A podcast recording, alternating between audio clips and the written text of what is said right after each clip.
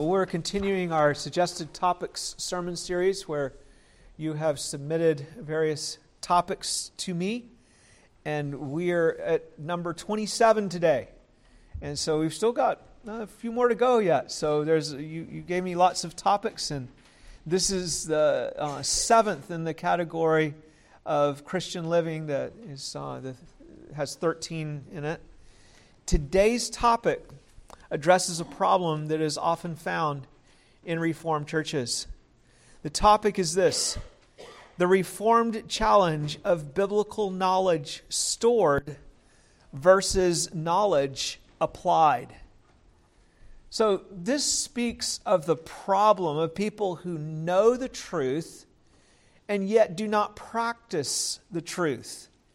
It's a well known issue in Reformed churches, particularly. And we're going to look at why that is the case later on. But you know the types of what we're talking about. The, they can tell you all about you know what the Bible teaches about this and that and the other thing. They understand what it says about about man's sinful condition, about the way of salvation, important things. They understand God's commandments, and they can even explain how individuals ought to keep the commandments and go into details about how they're to be observed and uh, they can talk about how our society has violated and transgressed God's law. And all of that is good and fine and things that we ought to be able to do. But these same people don't seem to love the Lord they speak about, and they don't live godly lives of service or seem to care about other people. They might observe the commandments in kind of a rigid way, but they're jaded and they're, uh, they're harsh a lot of times. They, instead of delighting in God's law, they seem almost to view it as some unpleasant thing that God has given us that we have to conform to. You know, oh, I've got to do. You know, it's, it's more like that than something that is eh, delighting in God's law with a, a renewed heart. Although it was long before the Reformation, this was actually a common problem among the Jews when Jesus came in the first century. And it was also a problem that emerged in the early church, interestingly enough, even while the scriptures were still being written. And so, what that means is that we have a whole lot of things in the, in the Bible that address this problem in the, in the New Testament. Uh, I, I, thought about turning to, there were a lot of passages I thought about going to. There was uh, 1 Corinthians 8 where it says, Knowledge puffs up but love edifies. And there is 1 John 1 where it explains that those who walk in the light, rather than becoming proud because I'm in the light and you're not, become more humble because when the light is shining on us, we see our sins and we confess our sins. And if we say we have no sin, then we're not really walking in the light, whatever we say. Or James 1 21 through 27, James 2, where it talks about being a hearer of the word and not a doer of the word. I, I might have gone also to 2 Peter chapter 1, uh, first 11 verses, where it talks about being unfruitful in the knowledge of Christ. As you know about Christ, but there's no fruit there. There's no, there's no new life. There are other places I might have gone as well. But I ended up, it's always a, a bit of a challenge, you know, choosing what passage is best with these topics that are just brought out week by week. But uh, for this topic, I ended up choosing Romans 2.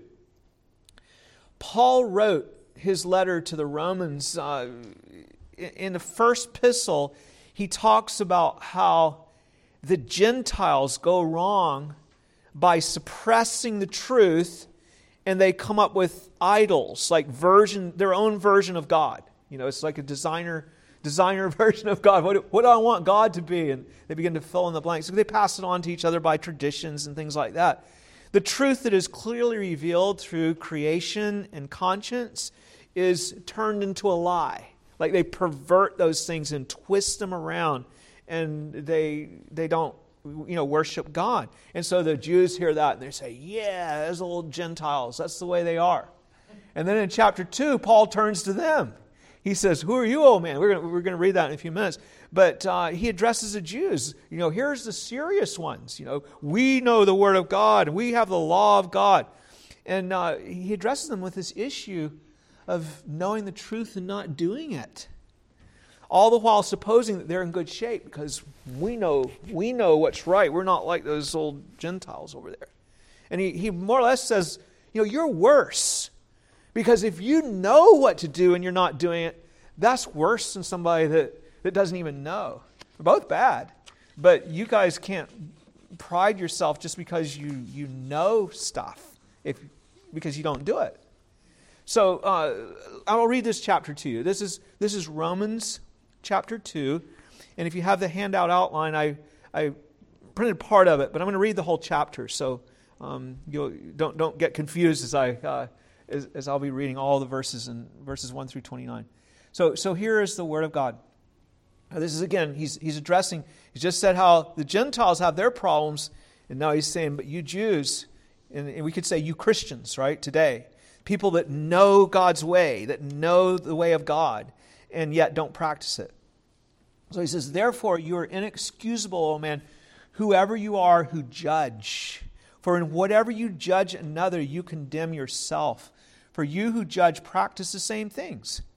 But we know that the judgment of God is according to truth against those who practice such things. And do you think this, O man, you who judge those practicing such things and doing the same, that you will escape the judgment of God? Or do you despise the riches of his goodness, the forbearance and long suffering, not knowing that the goodness of God leads you to repentance? But in accordance with your hardness and your impenitent heart, you are treasuring up for yourself wrath in the day of wrath and revelation of the righteous judgment of God, who will render to each man, each one according to his deeds. Eternal life to those who by patient continuance in doing good seek glory or for glory, honor, and immortality, but to those who are self seeking and do not obey the truth, but obey unrighteousness, indignation, and wrath tribulation and anguish on every soul of man who does evil, of the Jew first, and also of the Greek, but glory, honor, and peace to everyone who works what is good, to the Jew first, and also to the Greek. For there is no partiality with God. For as many as have sinned without the law will also perish without the law, and as many have sinned in the law will be judged by the law. For not the hearers of the law are just in the sight of God, but the doers of the law will be justified. For when Gentiles who do not have the law by nature do the things in the law, these, although not having the law, are a law to themselves, who show the work of the law written in their hearts, and their conscience also bearing witness, and between themselves their thoughts accusing or else excusing them in the day when God will judge the secrets of men by Jesus Christ according to my gospel. Indeed, you are called a Jew and rest on the law and make your boast in God and know his will and approve the things that are excellent, being instructed out of his law. Verse 19 now. And are confident that you yourself are a guide to the blind, a light to those who are in the darkness, an instructor of the foolish, a teacher of babes, having the form of knowledge and truth in the law. You, therefore, who teach another, do you not teach yourself? You who preach that a man should not steal, do you steal? You who say, do not commit adultery, do you commit adultery? You who abhor idols, do you rob temples? You who make your boast in the law, do you dishonor God through breaking the law? For the name of God is blasphemed among the Gentiles because of you, as it is written. For the circumcision for circumcision is indeed profitable if you keep the law. But if you are a breaker of the law, your circumcision has become uncircumcision. Therefore, if an uncircumcised man keeps the righteous requirements of the law, will not his circumcision his uncircumcision be counted as circumcision? And will not the physically uncircumcised, if he fulfills the law, judge you, who, even with your written code and, circ- and circumcision, are a transgressor of the law? For he is not a Jew who is one outwardly, nor is circumcision that which is outward in the flesh, but he is a Jew who is one inwardly. And circumcision is that of the heart and the spirit, not in the letter, whose praise is not from men, but from God. And there we end the reading of God's word. So you see what Paul is showing them is the Gentiles need Christ and the Jews need Christ. We all need Christ. That's basically what he's showing us here. And he brings that out in chapter 3. We're all sin come short of the glory of God. We all need Christ. So consider, first of all, that there are two kinds of knowledge that are referred to here there's a good kind and a bad kind. That's pretty simple, isn't it? Let, us look at them. Okay, first, the good kind of knowledge. The good kind of knowledge is the true knowledge of God. All through the Bible, one of the ways that you refer to people that are God's people is that they know the Lord. You know, we, we speak that way too. We, maybe we hear of a sick relative or something. Someone says, Will you pray for my, uh, my relative that's in the hospital? And we say, Do they know the Lord? We want to know, do they know the Lord? That's how we talk about it. And uh, so knowledge is, is really very, very important as far as our Christian walk. In his great high priestly prayer in John 17 3, Jesus describes eternal life as knowing God. He says, And this is eternal life, that they may know you, the only true God, in Jesus Christ, whom you have sent. He goes on to pray that his disciples would grow in their knowledge of him and that they would make him known and that when they get to heaven that they would know even him even more that they would see the glory that he had with the father before the foundation of the world. Knowing the lord means that you know what he is like. It means that you see his glory. You see that he is sovereign. You see his holiness and his wisdom. It means that you know what he has done. As the creator of the world you acknowledge him redeeming his people by sending Jesus. You, you know about that and how he died on the cross for our sins. It also means that you know his judgment as well as his grace and mercy, the great love that he has. Knowing the Lord also means that you understand his ways. You know the way of salvation and you have trusted in that way to save you. You also know the commandments of the Lord, how he wants you to live, and you understand his way you see that it is a good way and a lovely way, and you want to live in it. The right kind of knowledge makes you hungry for more knowledge. You want to know Christ better. You want to know the Father better. You want to know His ways better. So much so that you actually ask Him, Search me and show, if, show me if there is any wicked way in me, and lead me in the everlasting way. Your love compels you to search the Scriptures that you might learn of God and that you might learn what is pleasing to Him and that you might indeed guide others in the way of truth, that you might not lead others astray. Now let's look at the wrong kind of knowledge.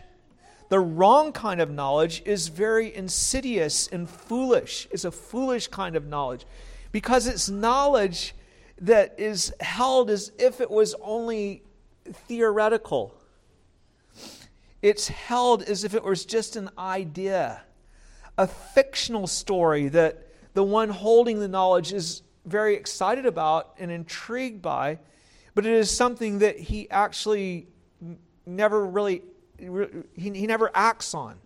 He never actually receives the knowledge. In other words, it doesn't really, um, it doesn't really benefit him. Now, I don't mean, though, that the person doesn't do anything with, with, with the knowledge. In fact, he does a lot. What do we see in Romans 2 that we read a minute ago? This is talking about the wrong kind of knowledge. He boasts. And then let's come back from that a little bit. We, we sang in Psalm 34 about boasting in the Lord. That was a good thing. But he, he boasts. It talks about him boasting because he, he knows the law. And really, it's right to boast about Christ and about God's way and even the law. So, so it can be hard to tell the difference when it's right or wrong. We should also not be overly suspicious when we hear someone telling about how wonderful God's law is. That's a good thing. That's the, you know, we have that in the Psalms. Indeed, we should all be more excited about the gospel and the word of God than we are. And it is right for us to express our delight the way Paul so often does when he's talking about what God's done and then he breaks out in a doxology, starts praising God. But if an individual is excited about doctrine and boasting about it, but he is grossly lacking in godliness and is filled with pride, it may be that he is boasting in what he knows rather than actually delighting in that truth that he's even talking about. It's a weird twist, isn't it? But you know about it. He may even believe it to be true. But his sinful human heart never lets the light really expose his sin so that he never really changes at the core. He never actually humbles himself to receive and rest on Christ for salvation because he, he dabbles in the light, but he always keeps it off a little bit so that it doesn't humble him before the Lord. He feels then morally and intellectually superior, as it says in Romans 2, to others, even though his obedience is only at the surface. He's not committing adultery or stealing or breaking the Sabbath, he says. And he believes in election and he professes that men cannot be saved, cannot save themselves. Unlike so many other Christians, you know, that distort those things, he, he sees our society on the road to destruction and he can tell you about all the things that that are wrong in the way things are done and about sexual perversion and political corruption and so on. He feels that he's far ahead of most Christians and not like the men of the world. And so there is no heart cry from this one for mercy and transformation of his own life because he feels superior morally and intellectually. And it is not that he is without service either. He may even become a minister, as Romans 2 says, a teacher of others, a teacher of babes, people that don't know. He loves doctrine and he's able to explain it. The Holy Spirit may use him also. The Holy Spirit may use him to teach others and lead them to the truth. He may, in fact, be an instructor uh, of others and not teach himself, like it says. A person like this may also do good works. That may be his thing instead of uh, teaching. He may, may go around doing stuff. But here again, good works are done by his sinful heart to keep him from really ever letting the light in, from ever really humbling himself to receive the Lord Jesus. Always is held off from Christ, always held off from his need of a Savior. So you see what the problem is. He knows stuff and he does stuff, but the whole while his heart remains unyielded to the living God. He refuses to actually submit to the salvation of God. He sneers at those whose theology is inferior to his own or whose moral practices are inferior to his own at the surface level. What does this have to do, especially with Reformed theology? I mean, why did I say before that this is so much a problem, especially in Reformed churches? Well, it's a problem in Reformed churches because the re- people that are interested in Reformation, the Reformation was about returning to the way of the Lord and what we believe and how we live, and faith and practice. The Reformers returned to the Bible. Is that a good thing or a bad thing? It's a good thing. They return to the Bible to see how things ought to be done and what ought to be believed. And uh, those who return to the Word find that the Bible presents a very coherent and amazing, beautiful system of truth. It's remarkable to see the unity of the different parts of the Bible over the years, uh, the Bible's teaching, the way that it was unfolded, the incredible way of salvation that is revealed there, how that God sent his own son to become a man and offer himself to take away his people's sins. It's lovely to see the high moral standards that are presented in the Bible, to see that we are to love each other and how that love is to be exercised, and how we're to love God and worship him, how we're to lay down our lives for one another.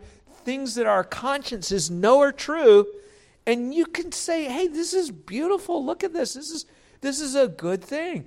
But here is the danger. Okay, somebody that is a knowledge lover can be attracted to all these wonderful characteristics about the Bible.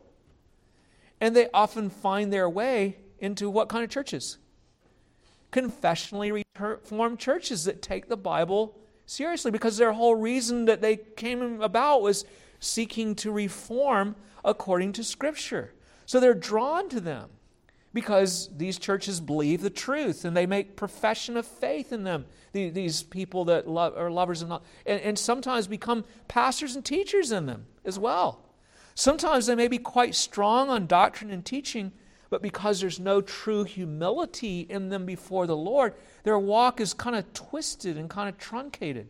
They, they may be harsh or unwilling to serve or to sacrifice in various ways. They may be full of envy and criticism that masquerades as a love for truth and purity. They may have an edge on them or show discontentment and frustration. They may have outbursts of anger, things of that nature. They may engage in secret sins, pornography or adultery or, or lies, with no true repentance. Here is the problem they have various problems, like we all do, but all the while they console themselves that they're trafficking in the truth, that they know the truth. Isn't that what it's tra- describing in Romans 2? They are better than others because I know the truth. I hold to the truth. They don't humble themselves and cry out to God for mercy as the truth they know teaches them to do, but they console themselves simply to know stuff. That's exactly what Paul is talking about in Romans 2. He is showing that the truth knowers need Jesus just as much as those who are ignorant do. No one should think that they're okay because of what they know. This is a temptation that all of us can fall into in our Reformed churches, or I suppose any church. But if you are a true believer, you have indeed turned to Christ and you are truly trusting in Him for salvation. But even as a believer, this can be a problem. You know that your righteousness is only from Him and you're trusting Him for that righteousness. That's at the core of you and for the forgiveness that is only through Christ crucified. We're rightly in a church that is reformed, and that is a church that's following the Word of God rather than believing the philosophies of men and following the traditions of men and things like that. But the danger is that we too can use that as a cloak at times to keep us away from Christ. Now, that's a pretty terrible thing. Just like the unbeliever in the Reformed Church, we can, as a believer, console ourselves that we're right with God because we hold the truth. Unlike those soft evangelicals, those traditionalists, those Arminians, those liberals, whatever it might be. Instead of humbling ourselves and crying out to God on account of our remaining sin, we can avoid Him, hiding a cloak under a cloak. Not that as a true believer you can do that completely, but you may excuse yourself for not being diligent in service. After all, at least you know the truth. You hold the truth to the Reformed faith. Or you may excuse your anger, your discontentment, because you go to a solid Reformed church and you know the truth. Or you may ignore your unkindness to your neighbors and coworkers because, well, they're, they're unbelievers and they annoy me because they don't, they don't love God. My brothers and sisters, as a Reformed church, we are not to be like that. And sometimes we are like that.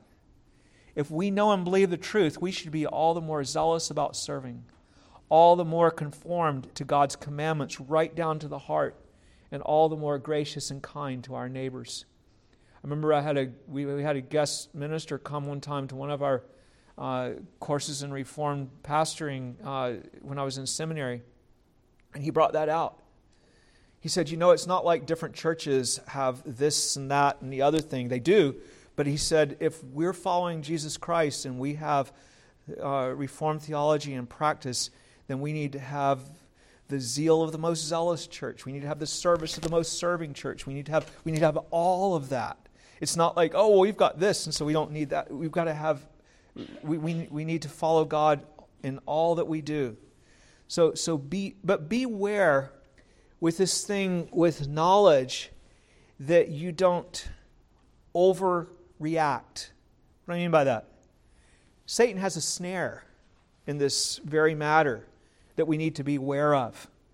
And it often catches the, the careless. The snare is this since Reformed people and people who are zealous for the truth are sometimes less faithful and less consistent in their walk than others in important areas of, say, love and kindness. Satan would like for you to think and for others to think that the problem is that Reformed people are too zealous for the truth. Right? People, people think that. we would like for Christians to take pride. Satan would like, uh, so not we, Satan, he would like for Christians to take pride in being ignorant. That, oh, I don't care about the truth. I, I don't know very much about the truth, and I don't, I'm not, I don't really want to know very much about the truth. I just want to serve Jesus. I just want to love him. You know, that, that kind of an attitude. But think about how wrong that is. Think about it. Our relationship with Christ is like a relationship of a wife to a husband, right? What would you think of a wife who said, I don't really want to know much about my husband. I just want to love him and serve him. I don't want to know him. Uh, I don't want to get to know him any better than I know him already, even though I might be greatly mistaken about who he really is, and probably wouldn't add that, but nor do I want to bother with learning what pleases him, because I just want to serve him. I just want to love him. I don't care whether it pleases things I'm doing please him or not. The problem is not with knowing and holding the truth about what God says. The problem is with knowing and holding it without receiving the knowledge that you gain with transforming grace. To receive it without the Holy Spirit would be another way to say it, working in your heart. When you receive truth, you need to receive the Holy Spirit with that truth so that it ch- transforms you. The reality is, you don't know the truth. You don't really know the truth unless it transforms you. You may be able to articulate it better than anyone else, but you, you know it in an academic way, but you don't know it in the way you ought to know it. Sometimes, when there's a big persecution that comes through the church, then the big academic professors that can teach everybody about all the theology and even the ones that are orthodox will be the first to run away. And there's a simple Christian over here who has received the truth with the Holy Spirit who stands firmly and continues faithfully with Jesus Christ. You see, the real problem is that not that you know too much, but you don't know it with the working of the Spirit in you. What can we do about this problem? Well, let a true heart cry begin in you. That's what needs to be, happen.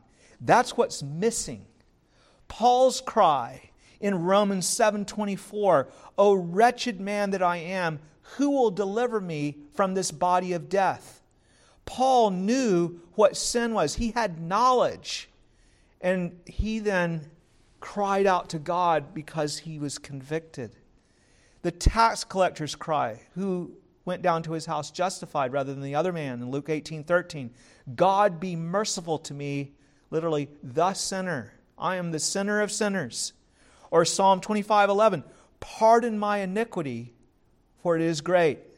Now, we can get into just saying those things too as part of the show. But to really bring such prayers before God from a true heart of repentance, don't embrace the truth without letting it get in you so that it renews your mind. Don't take in the light without letting it shine on your heart so that it exposes you. And that's what we naturally, as sinners, resist. We want it to stay here where we can kind of talk about it and describe it, but we don't want it to shine right into us. But that's what light does. It's what it's supposed to do. In Ephesians 5:13, Paul tells us that all things are exposed and made manifest by the light, for whatever makes manifest is light. That's why 1 John talks about sin the way it does that if we walk in the light as he is in the light, the blood of Jesus, his son, cleanses us from all sin. We see our sin. And it talks about we confess our sin. If you're walking in the darkness, then you think you're okay. Our Lord Jesus shows us that avoiding the light is the problem. In John 3 19 through 21, it says, And this is the condemnation that the light has come into the world. Jesus came into the world, the light of God. And men love darkness rather than the light because their deeds were evil. And who are the ones that especially love darkness rather than the light, that hated Jesus? The ones that were most out there saying, Look at me, I'm righteous, I know the truth, you don't know the truth, I'm following God, you're not following God. he says, For everyone practicing evil hates the light and does not come to the light, lest his deeds should be exposed. The person who is outwardly the, you know, the uh, tax collectors and the harlots and the different ones, everybody knows that they're not in the light. And they know it too. But what about the ones that say, oh, yes, those are all bad things and I don't do those things, but they don't let the real light cut open and expose them so that they come to Christ? Jesus says, He who does the truth comes to the light, that his deeds may be clearly seen, that they have been done in God. He wants to know that he's walking in God's way. The problem with Reformed people who know a lot and are not transformed is not that they know too much truth, but that they are not letting the truth in. They can understand it, they can talk about it, but they avoid it by keeping it from truly exposing them. They keep it at arm's length, you might say, from their soul so that it never convicts and truly humbles them. Let's look at some specific ways our knowledge of God ought to change us and will change us if it gets in to us. When you know God's glory, you bow before Him with reverence and amazement. You must not be satisfied merely to be impressed with God's glory, like you're studying about a specimen or something. It is the living God with whom you have to do, and you fall down before Him when you see His glory the way Moses did. It ought to compel you to be to humble yourself and to bring praise and adoration and service to him. When you know his mercy, it melts you with devoted gratitude. Paul could not get over the fact that God had saved him. He said, "I'm the chief of sinners." He considers himself he considered himself all his life to be a debtor to God's mercy, and he lived consistently with that reality pouring out his life in sacrificial service and never complaining about the things that he bore for the Lord Jesus Christ. He was tender with the weak and lowly, and severe with those who were not tender with the meek and lowly, the weak and lowly. When you know God's sovereignty, you will respond to him in all circumstances. When you know God is sovereign, it means that everything it comes in your life he has sent to you and you will respond to Him accordingly. Otherwise, you don't really know God's sovereignty in the way you ought. If blessing comes, you receive it as from His hand and you give true thanks for it. And you live as though you're grateful with a willingness to share what He has blessed you with. If affliction comes, you recognize that this also is from Him. As Job said, the Lord gives and the Lord takes away. And you respond with repentance if needed and with humble trust knowing that He has sent it, whatever it is, for wise purposes in your life, for His glory and for your good. It also affects the way you treat those who are agents of affliction. In other words, God is sovereign, and whatever comes into our life comes from His hand ultimately, but He uses Assyrians to punish His people, or He uses um, angry people or different ones to, to, to deal with us. How do you respond to them? Instead of being afraid of them, you fear God and trust Him, and you're bold, bold as a lion toward those who mistreat you. And instead of being harsh and angry with those who have afflicted you, you're able to leave vengeance with God. He will repay. When you know His knowledge of all things, that God knows everything, then you stop hiding. And children, your catechism says, Can you see God? And the answer is, No, I cannot see God but He can always see me. When you know that God sees everything you do, you realize that He can see your thoughts. He can see what you're thinking when nobody else can see that. If you have a right kind of knowledge about Him, then you're going to stop pretending to be what you are not before God. You're going to put on an act. God sees right through it. Why would you put on an act if you believe that God knows? If you don't really believe that, if it's just something that's theory, God knows everything. He sees me. He sees everything about me. It's not going to affect how you live.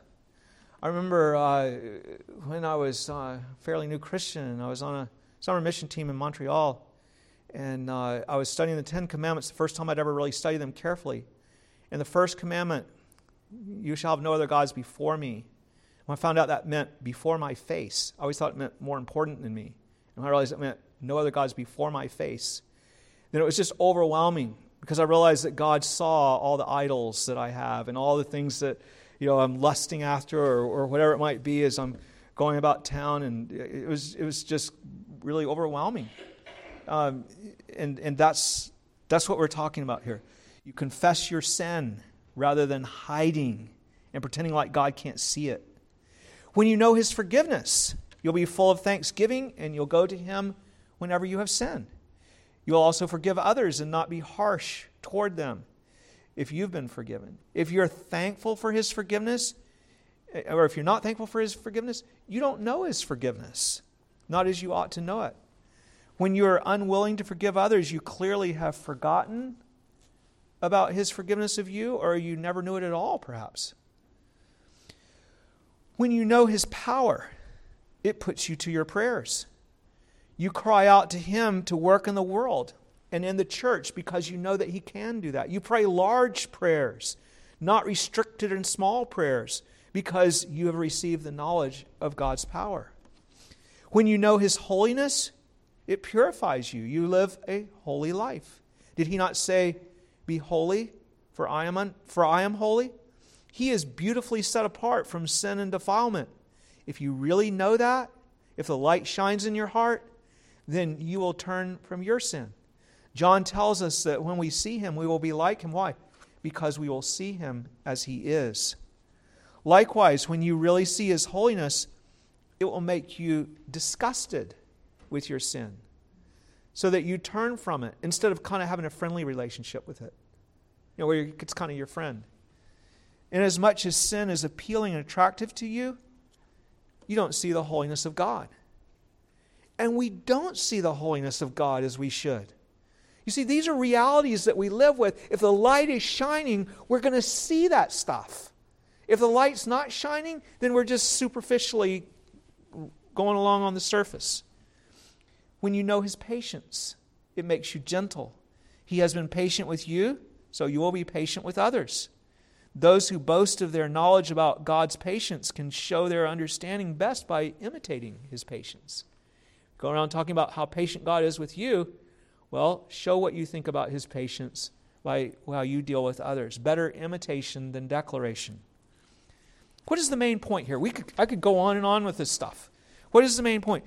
The real knowledge, re, that real knowledge in your soul changes you. Knowledge, superficial knowledge, does not. And I want to stress this. How does it change you? How does real knowledge change you? I've really explained this. This is kind of a summary here. But it changes you by entering into your soul. The light gets in you, and you see truly what God is, what you are, how much need, how much you need His salvation, and how gracious He is. And then, instead of dodging the light, you cry out to God for mercy. You look at your slender love for God, your selfishness, your pride, your lust, and all the rest in the light of God's beautiful glory. You see that Jesus came to deliver you from all that and to bring you to glory and to make you whole and that He died for your complete pardon from all of that, and that He calls you to come to Him for deliverance, and you do that. You go to Him for deliverance. And when you do, He delivers you, and you become more and more conformed to His image so that you aren't sort of a twisted up Christian that has all this stuff that you say you know that's not consistent with who you are. What needs to happen is that you need to habitually go to your Savior. Inasmuch as the Reformed Church is full of knowledge without transformation and vibrant life and warm, loving service, it is not because of too much knowledge, but because the knowledge has not been received into the soul. If it had been, there would be transformation. What is needed as a corrective is not ignorance. What is needed is knowledge that is not just asserted or assented to, but knowledge that is taken into your soul before the face of God. Please stand and let's ask God to help us.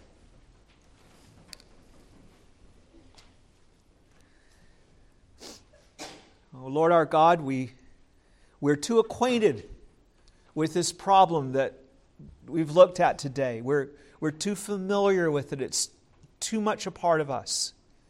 Oh Lord, that we have knowledge that, that puffs us up because the knowledge is not really taken in, whatever we may say.